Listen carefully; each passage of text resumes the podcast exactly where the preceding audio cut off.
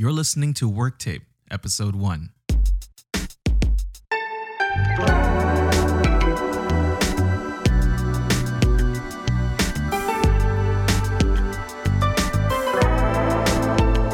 Welcome to the first edition of the Work Tape Podcast. I'm one of your hosts, Mitchell Palmer, with the best shirts in the business.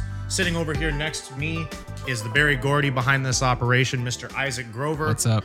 And uh, we're just going to get right into this one, folks. Right so, in. lo fi, hip hop music, and chill hop, all those subgenres that have come across, has been a phenomenon that I've noticed, especially over the last five years.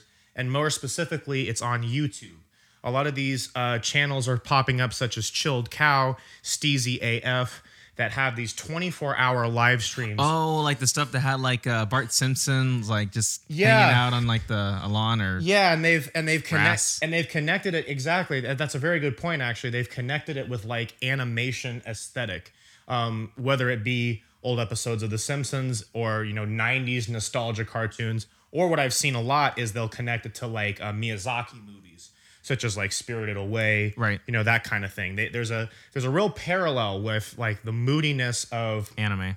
the lo-fi with the aesthetic of the anime exactly um but you know it's very interesting to see this kind of lo-fi and chill hop music come to the forefront and have a lot of people in our generation gravitate towards it not only for kind of ambiance to kind of fill the space but you know a lot of people are using it you know to study with you know a, a lot of times when i was on my college campus of san diego state i would hear you know lo-fi hip-hop playlists going on in the background or see somebody's tab open um, as their way of getting study studying done you know it's Even um, you're on YouTube, right? yeah exactly so i mean that's everywhere. exactly you know you know they they play that same loop of that girl studying you know how how long is she doing it i mean it's just it's never ending So what about it? What do you think is so alluring and just kind of um, addicting about it?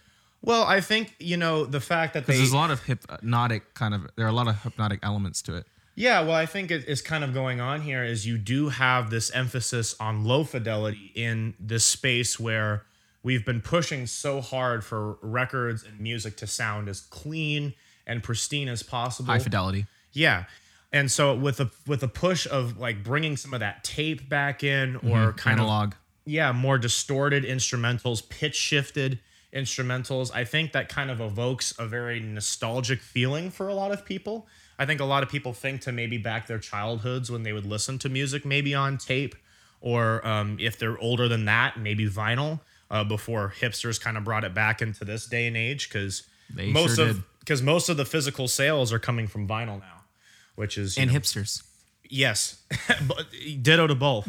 um, so I think that's really cool. But I mean, I think the other thing too is I think that this is kind of once again another evolution and form of jazz in a way. I think that you know because of these samples being based in jazz music, um, pulled from jazz records, this is kind of our generation's take on a lot of um, those elements. But I mean, that's nothing new because what we have now is derivative of kind of what has been considered the golden age of hip hop being in the late er, uh, late 80s, early 90s, and, uh, and especially from Right. the East Coast. East Coast, you know, artists like Nas, um, Pete Rock, DJ Premier, and of course the late great Jay Dilla, rest in peace. Um, Nujabes is kind of um, also pioneered that forward as well. So Don't forget Q-tip. well, of course, Q tip tribe, tribe, tribe, De La Soul. You know, you can throw them all in there, man. Yeah, I know. You can throw them all in there, man. But what are your thoughts on it? I'm gonna, I'm gonna throw a question back to Oh. you. What do you, what do you think? What do you I think? wasn't about some this? expecting that. All right, no, it's a podcast for music, of course. Yeah, exactly. Uh, so just kind of chill hop in general. What my, just my sentiments. Mm-hmm. Anything goes. Yeah, I hate it. No. Um, I actually uh, I dig it. I dig what a lot of the kids are doing. Um, I think it's really cool. Mm-hmm. Uh, I obviously have my own sentiments about uh, throwbacks Mm-hmm. and nostalgic kind of type stuff. Nostalgism kind of works for me, and sometimes it doesn't work for me. Uh, what I like about nostalgia is the fact that I can be taken back to something and, and remind me of my childhood. What I don't like about it is I actually think sometimes it can be a bit lazy creatively, and it causes people to look to the past rather than look to the future. So that's kind of my overall answer to it. But like chill hop and chill step, all those things, because the groove is so good and if it's like good, like and just really, really powerful, it makes me forget sometimes the throwback element. Yeah. And there's a little bit of It like, can get old though oh yeah, definitely. because I'm hearing the same thing over and over, and it's like, you know what? I heard that from the last 20 guys. Does anyone have anything new? Yeah, and a lot of you know people are using similar kits and similar sounds and whatnot. If you really want to get into that, but I feel like a little bit with with chill hop and whatnot. There's a little bit of like a less is more approach. Yes, where yes. um, everything Your is, beats need to be clean. They can't. They can't be busy. Like, exactly. If it's too convoluted, then it's like not authentically lo-fi, and Yeah, people are very quick to call you out on that. Cannot. There's consumer music and connoisseur music. Consumers, they don't really think like the connoisseur does. They don't think like the creative does. Consumers just consume. So when you are a consumer and you don't understand the trade very well, you, you kind of don't want someone to come at you um, with something really complex. Right. You want something that you can digest right on the spot.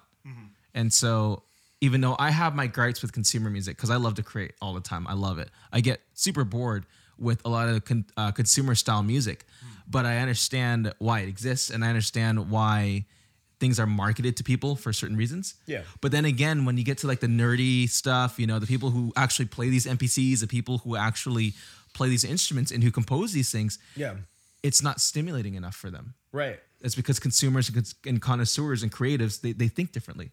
Right, and that kind of opens up a, a door in terms of you know a discussion of the quote unquote commercial music that is you know dominating the airwaves, and then the right, stuff that- commercial consumer, you could yeah, and the- interchange them. and this and the stuff that is a bit more what would be considered avant garde or maybe a little more cutting edge, Mm-hmm. and you know some artists I feel really are able to teeter that line a lot better than Yes, which is why I was gonna say some of the best artists know how to do both. Mm-hmm.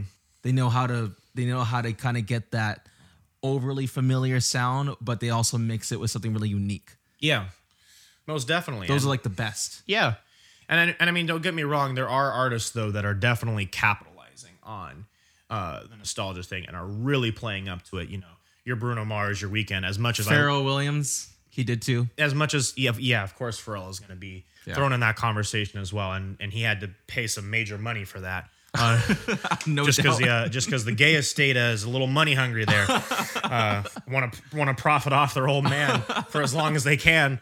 Um, Did you mention the Weeknd? You did mention. The I did mention right? the Weeknd. Okay. Yeah, the Weeknd. Short term. No, it's all right. The Weeknd, Dua Lipa, Bruno Mars. Yeah. They all put out you know stuff that is very reminiscent of that. Lizzo a little bit, but I think she has a pretty fresh sound too. It's a little more gospely. You think? Yeah. Pretty yeah, she she does that a little bit. A little more like uh, I want to say flamboyant. I was impressed. yeah, definitely. I've Color I, this colored person impressed.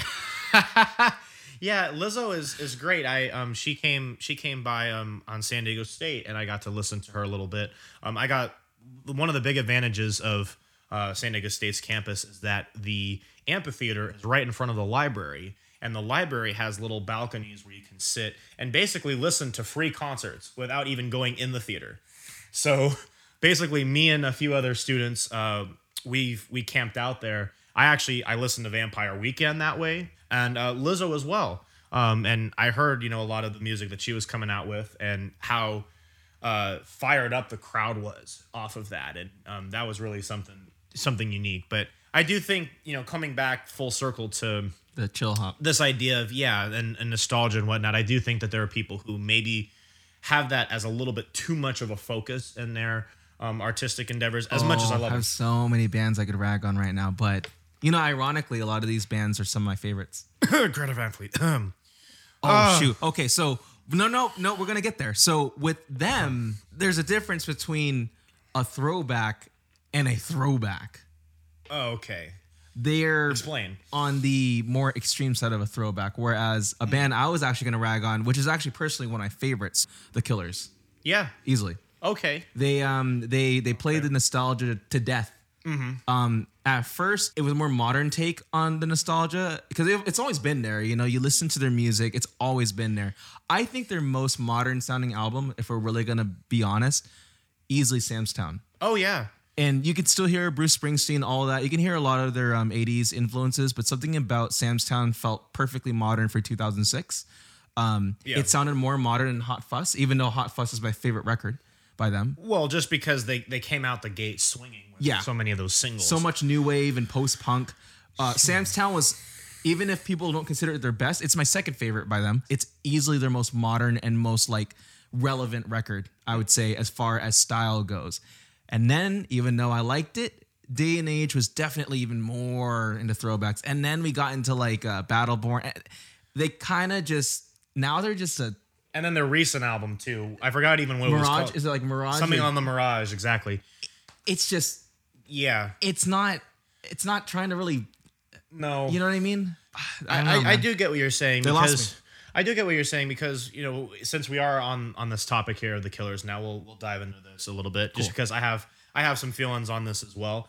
Um, I do agree with you. I think that Hot Fuzz was Hot Fuss rather was a super strong album that borrowed a ton from you know the great artists of yesteryear. They- but you heard a lot of Clash, you heard a lot of Killing Joke, uh Chameleons, but that's probably a little obscure Uh, for some people. even even a little even a little Beatles on something like oh totally. it- Yeah. on all these things I should have done. You know, little on- fun fact: Brandon Flowers does not like bands like Nirvana. Mm-hmm. Uh-uh, didn't like he he quotes them as taking the fun out of rock and roll. So Well, you're like- not going to hear the Killers taking too much from those bands. More so the '80s, the Cars. Well, because grunge kind of had its moment in the sun and then kind of Too depressing burned. He said kind of too burned out. depressing. It had it, but it, I mean, it had its moment in the sun, like you know, because Right. if you think about rock at that time, like pre-grunge, it was all this hair metal. It was all Motley Crue, uh, Poison, the Scorpions, um, even GNR was kind of thrown in there. It went from hair to heroin really quickly. I'm super sorry. I should not have said that. No, it's it's very true. It's absolutely true because um, Washington, where a lot of uh, grunge music came from, there wasn't hardly anything to do in Washington. So what could you do? Really make music and shoot, basically, is what you really could do. Let's think about it. Yeah. Because many places in Washington, what is it? It's overcast and forest. What are you gonna do? You're gonna you're gonna get get your band you get your bandmates together. Play No hate. music. I actually have always wanted to go to Seattle and Aberdeen and all those places. Seattle's a Seattle's a great city. I mean, people hate on it for being one of my favorite rock scenes. I mean, Jimi Hendrix, uh, Soundgarden. I love all those bands. So it's, Um, Pearl, Pearl Jam, yeah, I Yeah. too.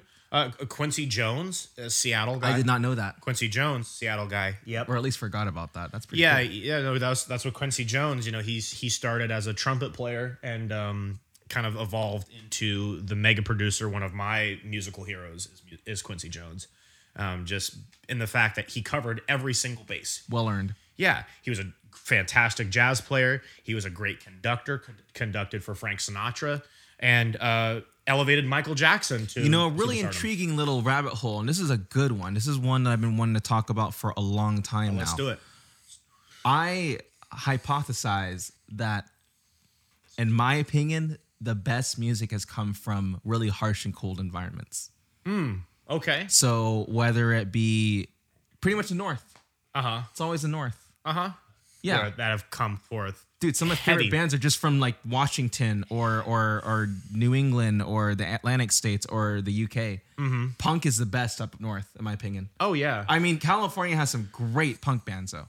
yeah, like social distortion Yeah. and um, sublime. But I feel like But those cold environments. But I, but I feel like California with punk music, it it lean yes, it was punk, but it leaned more into ska too, and some of those Yes. and and some of those reggae influence, such as you know, like like I mentioned, uh, Sublime, Jamaica, it's a hot climate. yes, is you know Sublime, no doubt, you know, of course, was you know um, some great bands that followed in that style. So yeah, no, I um back to the back to the Killers though. Yes. Um, I really liked I really liked Hot Fuss just because it had so many solid songs from a songwriting perspective. Because Mr. Brightside, I can say, is probably a modern day classic at It this is. point. People know it. People can sing along with it. People are going to sing along with it. You know, 10, 20 years from now. The best part about that, I would say, is uh, what was it? Dave Keuning's uh, guitar line. Oh yeah, that's that's a Yeah. that's an iconic guitar line. That's the best part in it. Yeah, and- but I mean that's a that's going to be a karaoke staple. Like Yes, when people is. go to when people go to karaoke nights, they there's somebody who is going to break out Mr. Brightside, and he is going to give it the the full emotion, and you're going to wonder if that dude needs a drink afterwards because of his state. You know, when I was a kid, I, I did not understand the hype. I thought the rap style vocals were kind of uh, drab. Personally, hey, hey, I love the Killers, so don't Hmm. Yeah. Hmm. hate on me too much. But when I was younger, I was like, well, I was like, this song's kind of. I thought it was boring when I first heard it. It grew on me the more I did it because I love the Killers. I think they're a Yeah. great band. Yeah. At least were.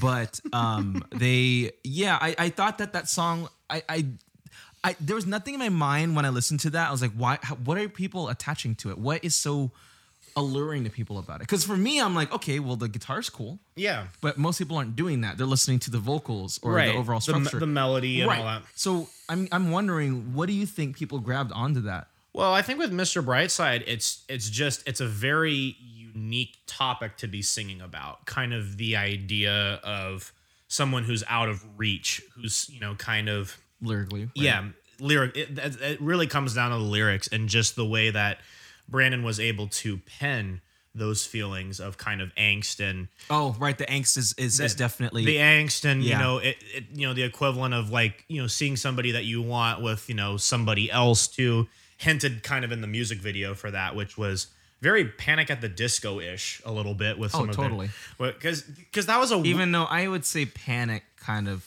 took off from the Killer sound. You know, it's one of those bands that I felt like they all kind of are in a melting pot together because I remember Okay, so when did Fever come out? 07 or 09? oh Fever came out I want to say 06 or 07 Okay. And that was s- their debut, right? uh It wasn't? no I don't think so there was one before it Really? yeah I th- or no um, That was her sophomore. I, almost I want. I, I thought that was their. I thought that was her song. I is that the one with nine? In, is that the one with nine in the afternoon on it? No, that was that's uh that's pretty odd from 2008. Oh, that's the one I'm thinking of. So Fever no, came Fever. out- Fever was the their debut. Yes. Got it. And that must have come out in 6 or 7. Yeah. Oh yeah. Hot Fuss came out in 04. I know that these Okay. guys, and they're also Las Vegas bands. I know that. Okay. So the Killers and Panic at the Disco are from Las Vegas as far as like the scene. Okay. Solid point. So there's, I could totally hear a lot of, even, uh, what was that other one? Imagine Dragons, are they from Las Vegas as They well? are. Yep. Or is it Utah? Imagine Dragons are from Las Vegas. Okay, got it. So you notice like a similar sound those Yep. bands have? Yeah. That showmanship. Also, fun fact: Imagine Dragons and Killers both have Mormon frontmen. I'm not surprised, and I remember that. Yes. Even though Dan Reynolds. Neon Trees too, right? Yes. Yeah. Yeah.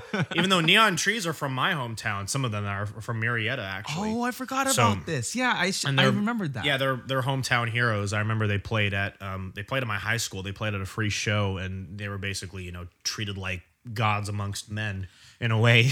Uh, These bands have a, an uncanny, or at least back in 08, 09, had an uncanny resemblance to like the Killers. well, yeah, but I Yeah. mean but I mean it's one of those things where it was like I think a lot of people in rock found that sound to be very profitable It was very profitable. and and found that you to could not get away with it. You Oh, couldn't get yeah. away from Animals.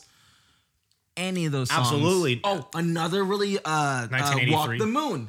I mean, I remember um what was it? S- Oh. Alana something Sun. Uh yeah, I know you're talking about. Oh, you believe this house is falling apart. That was actually a decent Yeah. Like cut, but I I fell off the bandwagon when they were doing the whole uh Shut up and dance Yeah, with me. I- which which completely Uh-uh. ripped that guitar part from Uh-uh. where the streets have no name, bro. Oh yeah, well yeah, of course. I'm like, I'm like, did they listen to the hey, Edge? Coldplay can rip them off, so can we. I, but but I mean, Coldplay was at least smart enough to we where. love Coldplay, by the way. We're just gonna talk about them a lot. Oh yeah, Yeah. They they put out their new single too, Higher Power, which we'll get to. We'll get to that later. Yeah. we'll get to in a minute. but um, because I have some thoughts on that. All is well in India and an alternative. I, I have some thoughts on that. That's that's very 80s too, so that'll actually kind of fit into to things. But yeah, all those bands I felt like were in a similar melting pot of like this danceable rock. Desert rock. It was like the new desert rock, the Southwest. yeah, desert sound. desert rock that's that's danceable that I'm going to say it probably leans more towards a female fan base to be honest. Yeah. But I mean you had you had you had you know groups like Passion Pit that got in that too. Passion Pit. Yep. So- I actually did. I actually dug uh, Passion Pit. I really did like them. Yeah, Passion Pit was cool. Naked and Famous. Remember all that? Mm-hmm. Oh my gosh, we're getting into this huge rabbit hole of stuff. Young the Giant. like Young the that kind of- Giant. I wanted to talk about them for a while. I was cool with Young the Giant. Cough Syrup is one of my favorite songs. It was a good song. That's just a well written rock song. It is. A, as- it is a well written composition. I agree. And then you know, honestly, you know, if we're gonna go down this, you know who kind of changed and morphed themselves into one of these bands? Mumford and Sons. Oh Mumford, Oh my Mumford and Sons did that because, of course, you Mumford. know, all of this is Kings of Leon and Killer's fault. All of this. All, absolutely. all of it was their fault. Well, Mumford and Sons, you know, was was with like the Lumineers and a lot, and actually even Imagine Dragons at one point, American authors, with this kind of like folk sound, and of course Mumford and Sons. I know the Lumineers sound, but are you telling me that they actually are from like members or from this, like the same band or No, no, no. I'm not Okay, you're saying, I'm not saying that. I'm just I'm, Okay, I'm just it, yeah. categorizing That's what like we were doing before. Cool. Yeah, where where like this is more like the early 2010s, where like this folk rock thing kind of took of over. Monsters and Men? Yeah, Of Monsters and Men, that's yeah. it. Edward Sharpe, Magnetic Zeros, all that Yep. stuff. Yep, basically. If, yep, if we would have gone to like 2012, that would have been like the Lollapalooza gosh. lineup, bro. Would have been those. I was so uh so I kind of touched on my distaste for throwbacks and kind of like being derivative. yeah, we talking Greta? We could and we will, but Okay. uh Mumford and Sons was the epitome of that for me. And so Really? I looked to bands like Frightened Rabbit Okay. because I actually really like folk. I think Mm-hmm. I think modern folk was cool. Uh huh. But really, the only couple bands that I really tolerated in, in that area was sometimes Lumineers. Every now and then, sometimes they would lose me. Even uh, Father John. Father John Misty. Father John's cool. Yeah. but uh but Frightened Rabbit really kind of got that space. But with Mumford and Sons, it didn't feel like they really did anything different. They just kind of made me hate it. Well, and I- then they went to that Imagine Dragons Coldplay route, and actually that wasn't too bad. no, well, I liked it. It was kind of it was kind of already out like overdone by then. yeah, the, but I liked it. the, the the dead horse was kind of beat too many times. um, but the thing with Mumford and Sons that's just really interesting was they were the antithesis of a lot of these synth electronic rock kind of inspired bands that we talked about Right. before. They were kind of they were almost offering themselves like as an alternative to hipsters, probably a lot of hipsters like Mumford and Sons. So and kind of Tell me that that's a surprise. no, it's not. Not at all.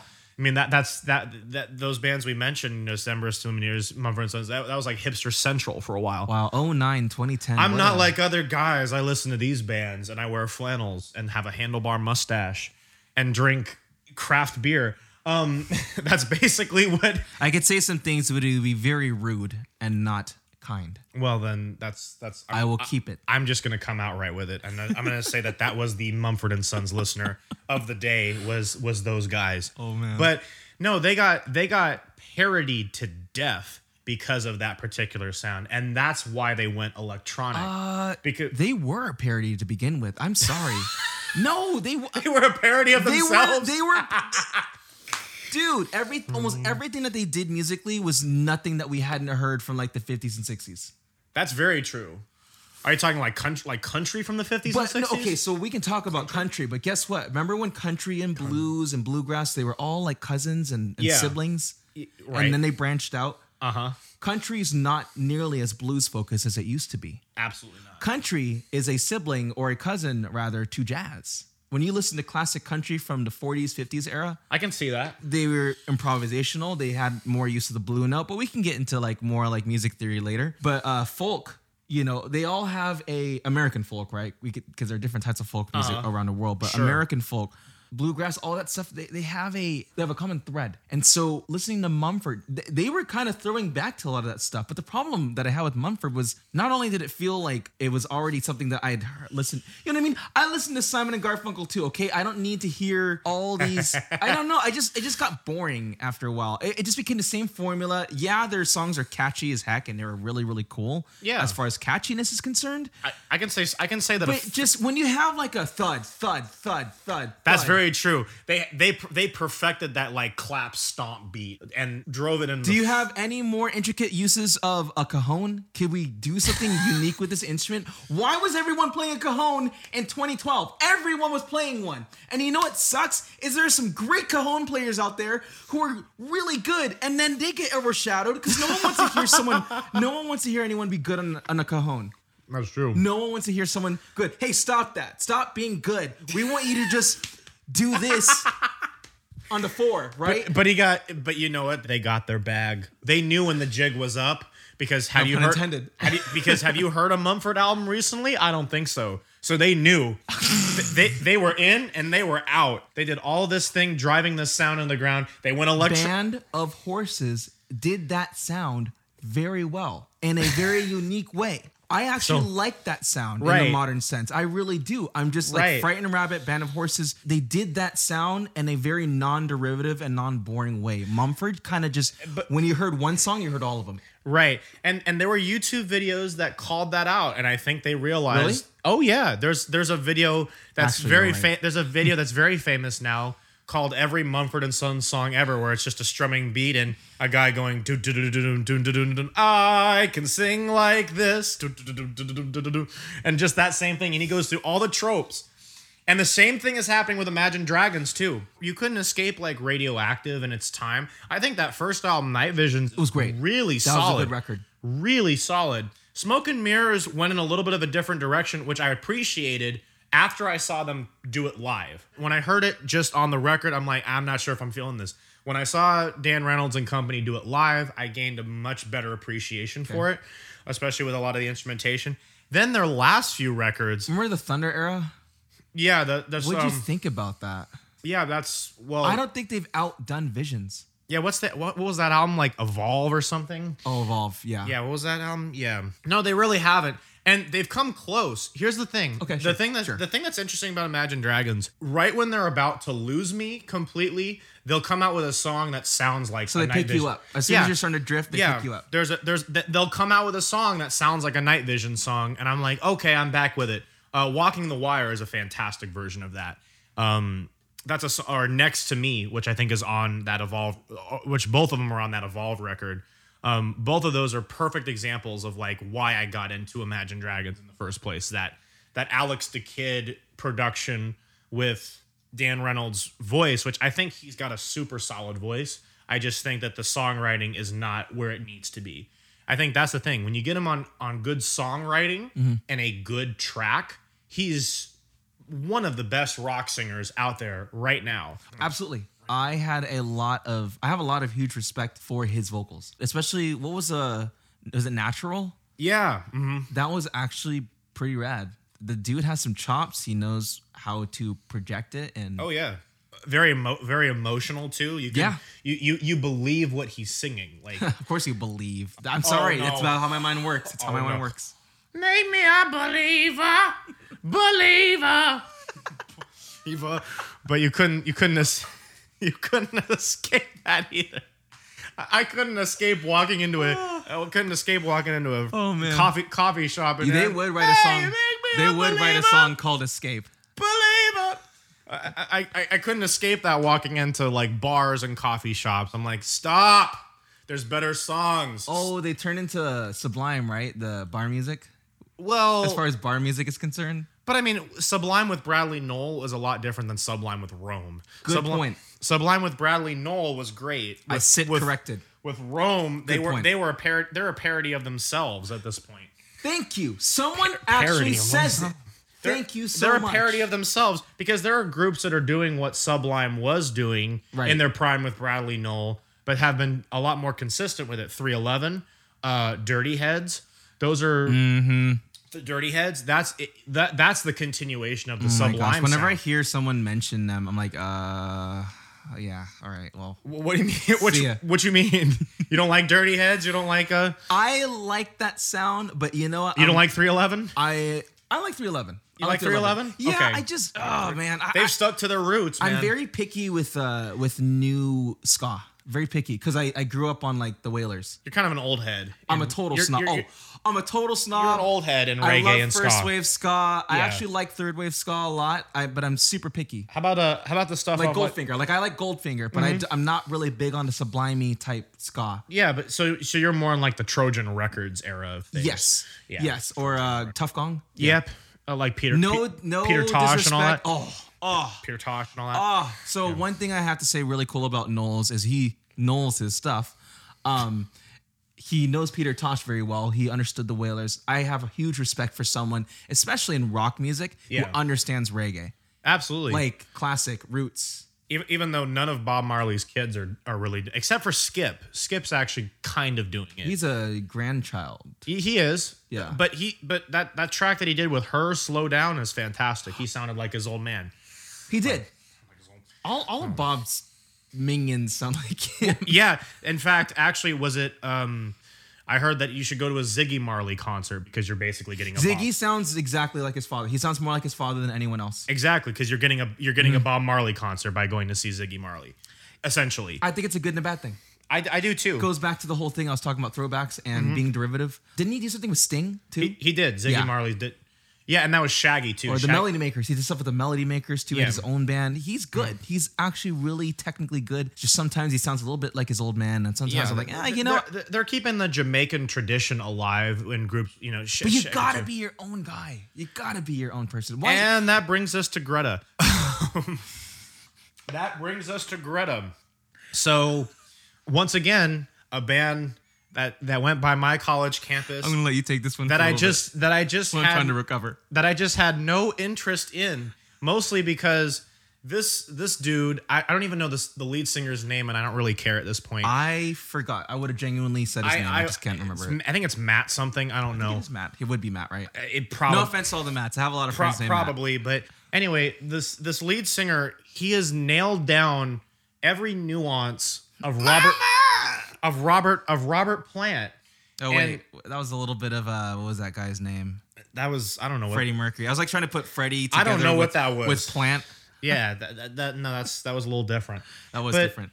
But uh, yeah, no, that that's the thing. All these boomers and old heads are are, tr- are are treating Greta Van Fleet like they're the saviors of rock and roll music, when in reality it just sounds like Led Zeppelin cuts that didn't make it off of the cutting room floor. I oftentimes agree with boomers, but this is one where I 100% disagree with them. absolutely, because Let the past go. absolutely because If you want your old music, you got your records. You can also cover a song. exactly. They're Co- a- don't cover music and then pass it on as something new. That that just there's a me. there's a they're a nostalgia act like to the T. Yeah, but and they can't even admit it. That's the problem. And then they actually put out a new record. I'm not sure if you're aware of this. They I put am a- aware of it. Okay, you okay? You're I actually, the Gardens Gate record. you know, okay. Full disclosure, I have not disliked a single Greta Van Fleet song. I have not disliked it for the sake of the song itself. I have disliked it for the idea that they think that they're just gonna just get away with it and just pass on something and act like, okay, we don't listen to Led Zeppelin. ACDC, who are they? Who's Deep Purple? No. You know who Deep Purple and Aeros- Blue, Blue Oyster Cult. You know all these Aerosmith, bands. Rush. You guys Mm. obviously listen to 70s classic rock, and that's okay. 70s but classic rock. Stop trying to bring it back and then pass it on as if it's like something fresh. It's not something fresh. We've listened to it for decades. Right, and th- I guess that's my problem with the group too. Is that it's just it's They're not technically bad. They're technically good. No, they are good players. They're they just know creatively bankrupt. I was gonna say bankrupt. sure. Artistic evolution. That is the word I've been trying to Artistic communicate evolution. for the last 30, 40 Because there's nothing wrong with wearing your influences on your sleeve, but you do need to do something different with be, it. up, be upfront about it. Just like say, hey, we wear our uh, influences on our sleeve, and it's usually from the 60s and 70s. That is okay. Right. And guess what? That means, okay, cool. I just probably will listen to you a little bit less, but Right. thanks for being honest about it. Right. Exactly. But don't just like do it and then like people. I remember when someone like came like, oh gosh, like rock is coming back. Okay, first of all, and I'm a total rock head. All of you people out there, this is for you, okay? This is for all of you. I'm pointing right at you, both cameras, and all the cameras that we haven't put in this room yet. Right. Rock is not dead. It never left. It No. has always been here and it has been evolving. You don't need a guitar with humbuckers to do rock and roll. You don't need a guitar at all. Nope. All you need is the attitude. That's right. Rock is an attitude, just like any almost every genre is based on the attitude. How you play your instrument. Rock vocals, rock piano, rock guitar, rock drums. the rock attitude has persisted. You know where it's showing up, and it's showing up in hip hop. It's sh- it's showing up with artists like Post Malone. It's showing up with artists like Kid Cudi in Yeah. a big way. Those are artists that are that are kind of bringing the rock attitude with the hip hop aesthetics. Even though that Kid Cudi album, that was not it. Speed, Sure. Speed, I- Speed I- Bullet to Heaven was not it. I, I did like I like his creative spirit though. I do. I'm gonna give him a, a bit of a pass here. I, I have to, I, and I have to give Cudi respect too, just Yeah. because of if you see this, let us into your next like album release, all right? Yeah, get get get us our early access. Man on the Moon four. Please, man. All right, yeah, let's make it happen. No, I have to give I, Cudi is going to be an all-time great just because of the overwhelming influence he's had on numerous artists. I mean, Is it Josh Kiszka? Is that his name? I think so. I think it's Josh. Members. Sorry, I know I'm totally derailing it, but it's also my podcast, so why not? Sorry. Is that back to Greta? I said what I said, but no, no, we're now we're gonna go back to this. Yeah, because Cudi Cudi influenced a ton of people. I mean, I have to give you know a lot of respect to Cudi just for that and how he shaped a lot of rap as we know. You I would- think some of the best artists, and this is kind of also a bit of a an odd opinion to voice. yeah, But I think when you get really experimental, you you're gonna get some duds. Yeah. And I actually like that. I think it's respectable. I'd rather get an artist like that. You know, like we can talk about Radiohead later, but Yeah. a band who is really creative, has a good spirit and and, and the name of creativity, and then they have some duds.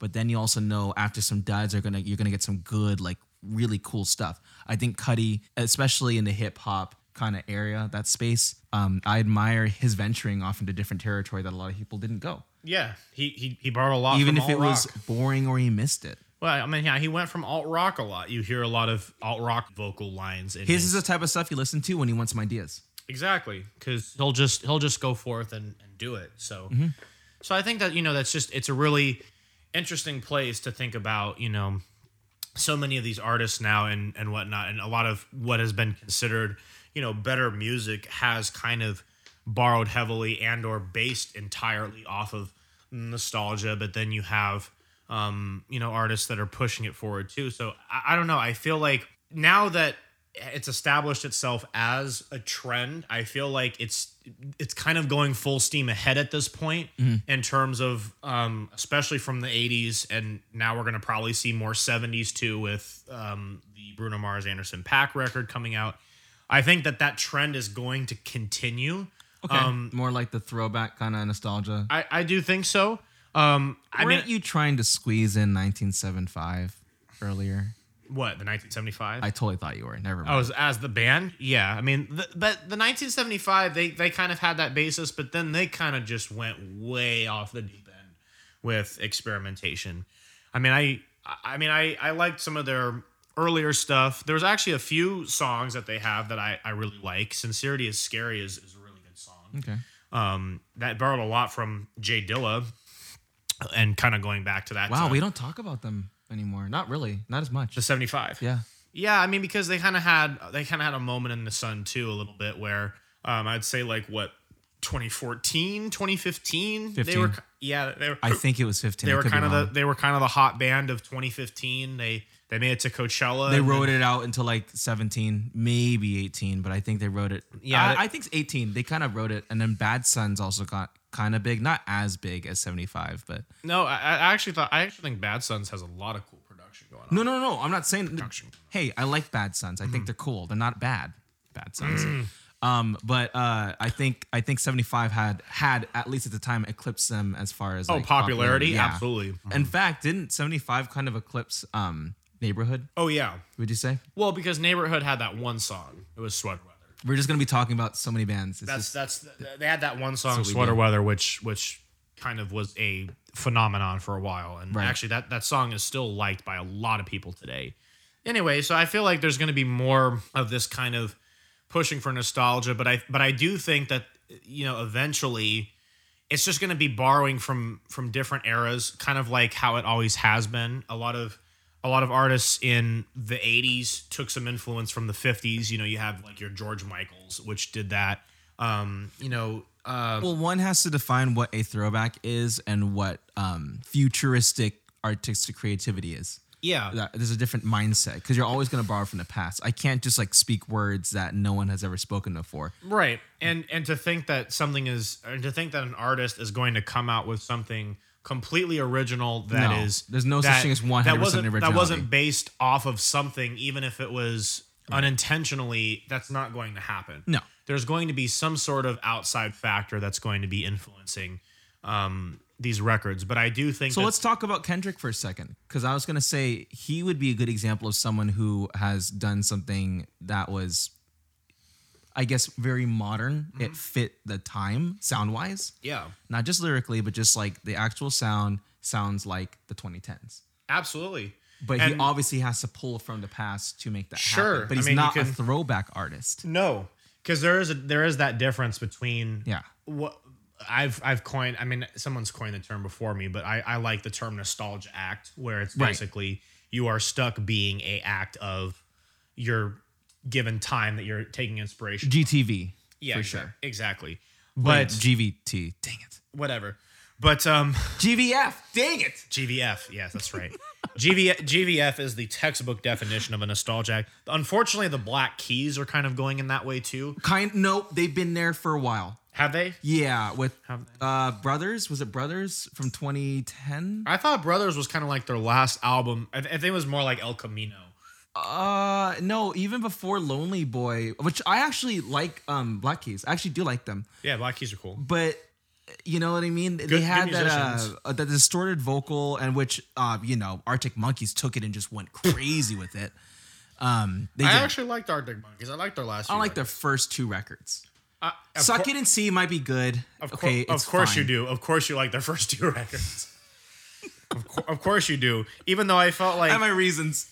Even though I felt like um, Vampire Weekend borrowed a lot. They had a similar kind of sound. Vampire. Oh, oh, oh, yeah, yeah, yeah. You know, you're right. Yeah, you're right, because you're right. because are you gonna tell You're me right. that a punk doesn't have a similar sound to I bet you look good on the dance floor? It's very similar. Oh, They have that. They good have point. that. They have point. that ska influence kind of thing. Alex just Dun, has dun, such dun, a huge ego, man. He does, and and a lot of hipsters probably like that band too. Actually, we're just we're just we're just deconstructing hipster bands now. How how do how do we how do we go from lo lo-fi is the new jazz to deconstructing Oh, hip, it's hip- hipster bands? I, I, have it's no easy idea. for us. Anyway, but back to Kendrick though, because Yeah. Kendrick because Kendrick has a ton of jazz influence in his stuff. Now, granted, with Kendrick, you never know what you're gonna get because every record is vastly different. That's why he takes so long to make albums, I think, because he's even said this. He's he's even been on record saying this that he wants to kind of, you know, basically reinvent or do, you know, he doesn't stick to one sound. He likes to kind of diverge and whatnot. But Is he overrated? Yes. Is he really good? I would say yes. That is how I feel. overrated, huh? One album. I think Damn was overrated. Oh, I forgot not to swear. But man, it's the name of the album. Okay, Okay, so fine. it's we'll just call it Darn. We got- like everyone else, right? but no, I mean, no, I think I think that one. I think you're right. I think that one album wasn't his. Butterfly was really good.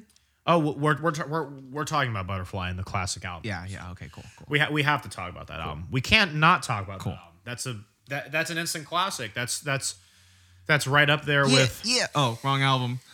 Oh yeah, that's right up. That's right up there with a lot of albums like D'Angelo's Voodoo or mm-hmm. whatnot that would that are going to be considered modern classics.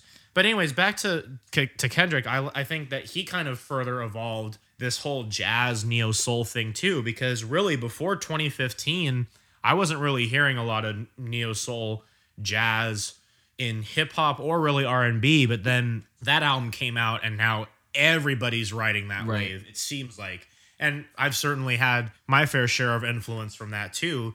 Um, you know, but that's how you got artists like Anderson Paak. That's how you got artists like Thundercat. Would you say Kanye and Kendrick are both equally influential for the times that they were really big? Yeah, I would. Agree. Yeah, Because that's what I kind of think. yeah, and I think in a way they still are to a large extent. Although, Although, but you're still going to define your time.